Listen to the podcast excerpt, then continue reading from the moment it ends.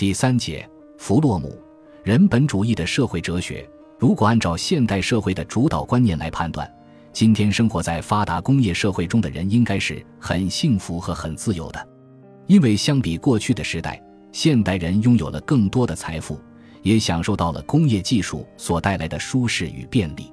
技术的进步创造了生产的奇迹，而生产的奇迹则创造了消费的奇迹。现代人已经过上了为消费而消费的生活，物欲的满足被看成是第一位的。追求物的完美，在绝大多数人看来是完全符合人性的需要的。今天的人被那种买到更多、更好和更新的物品的可能性所迷惑，他对消费如饥似渴，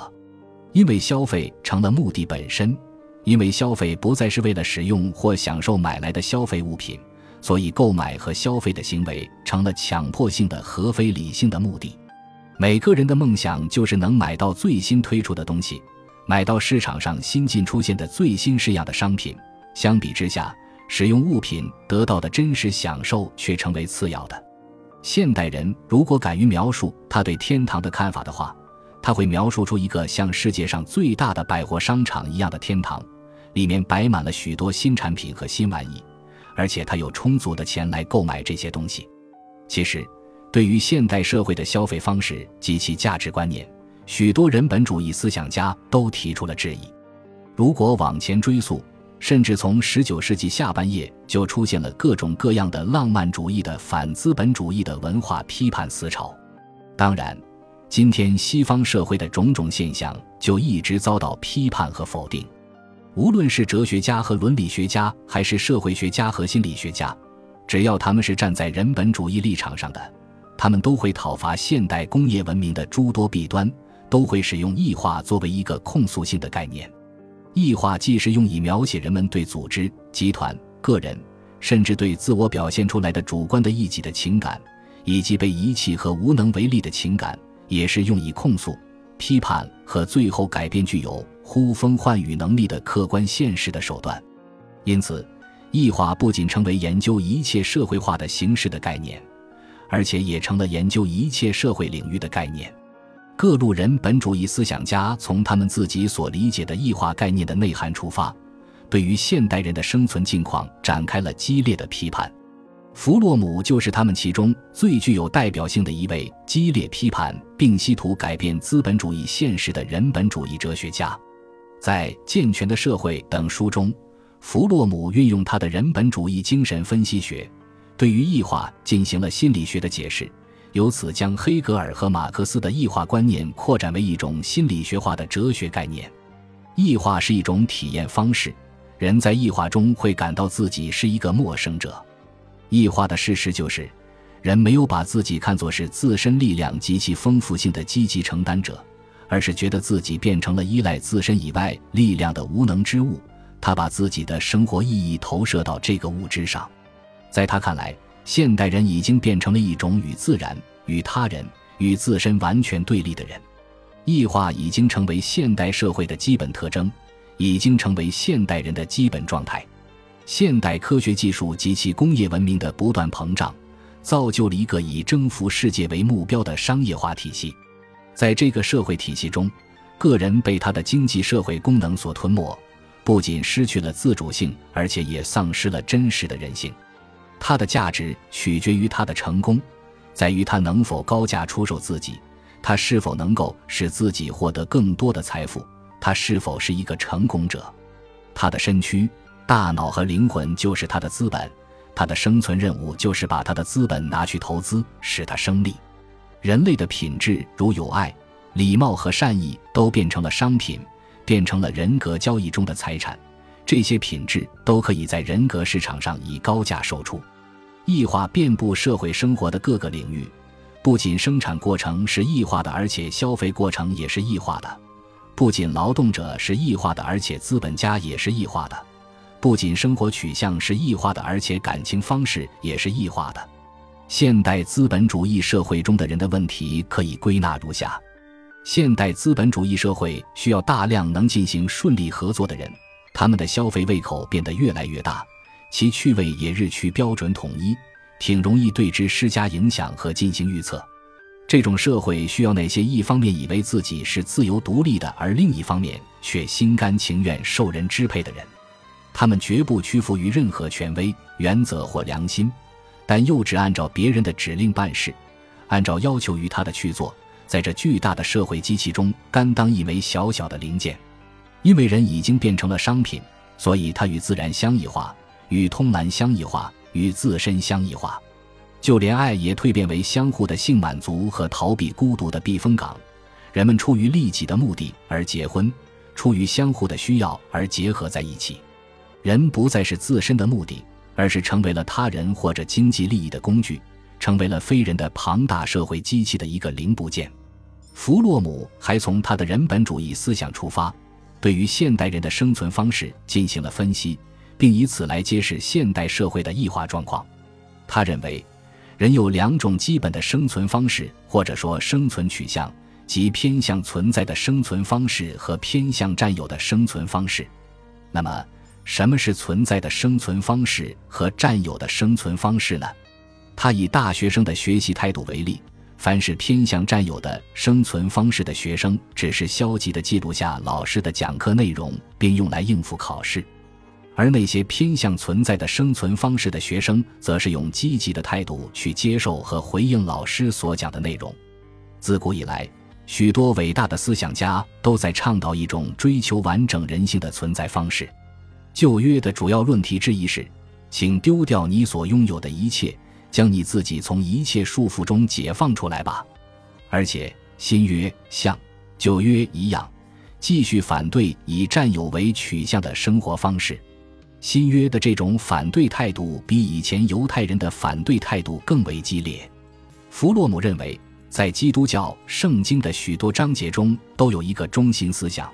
即人必须放弃占有欲和财产要求，人应该从占有的生活方式中解放出来。从古代的亚里士多德到近代的斯宾诺莎，他们都专门讨论了人的主动生活和被动生活。指出一味追求财产占有是病态的生活态度，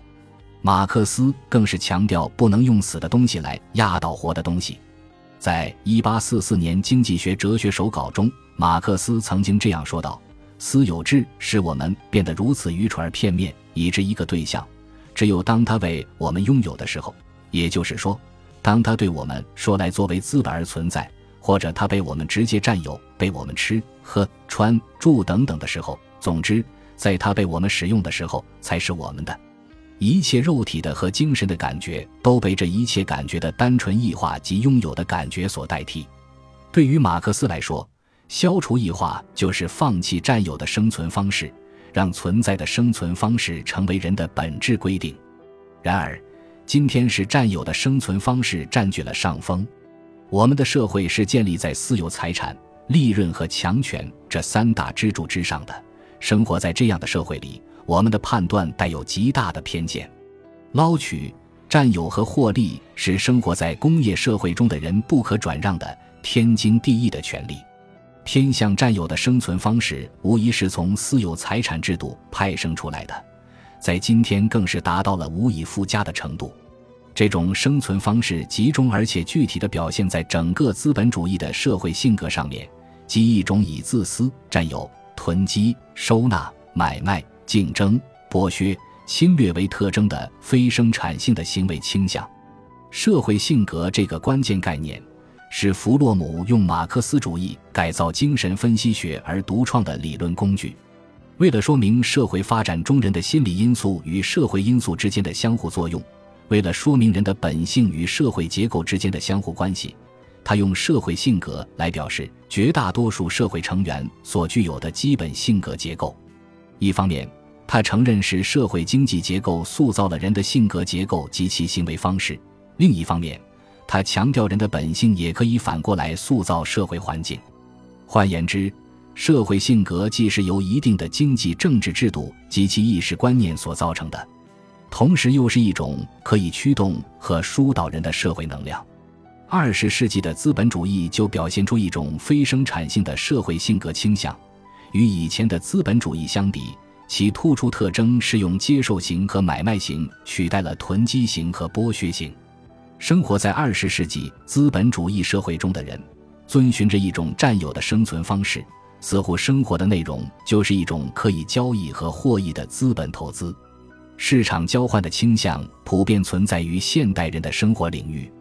一切都是可以买卖的，一切都是可以用金钱来占有和衡量的。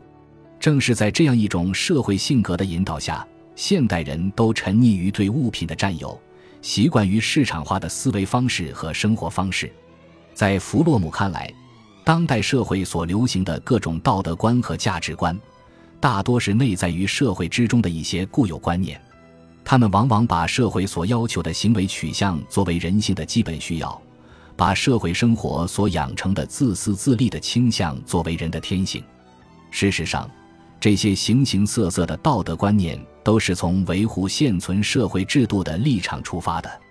他们不是让社会发展来满足人类真实的生存需要，而是让人的行为和思想去适应和服从社会的现实要求。我们看到。欧洲那些最民主、最稳定和最繁荣的国家，以及世界上最强盛的美国，都表现出严重的精神病症候。舒适的物质生活、财富的平均分配以及稳定的民主与和平，都是西方世界社会经济发展的追求目标。然而，最靠近这一目标的那些国家出现了严重精神病的征兆。为什么越是发达的国家，越是出现严重的精神健康问题呢？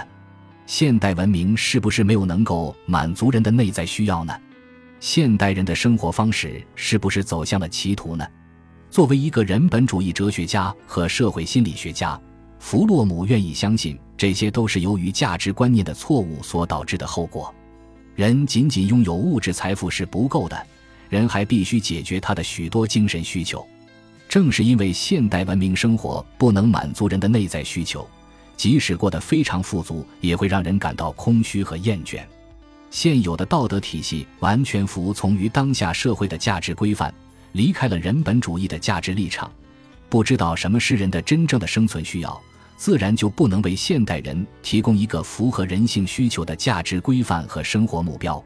在传统价值观念和上帝逐渐丧失其权威性的情形下。现代人只能从机器文明和商业价值中去寻求自己的价值来源和生存方式。我们看到，人被人所利用，这表现了作为资本主义制度基础的价值体系。资本这种死的东西可以雇佣劳动力，这种活生生的生命力与现实的力量。在资本主义的价值体系中，资本的价值高于劳动力的价值，积累的东西高于生命的活动。是资本雇佣工人，而不是工人雇佣资本。仅仅拥有生命、技能、活力和创造力的人，必须听命于拥有资本的人。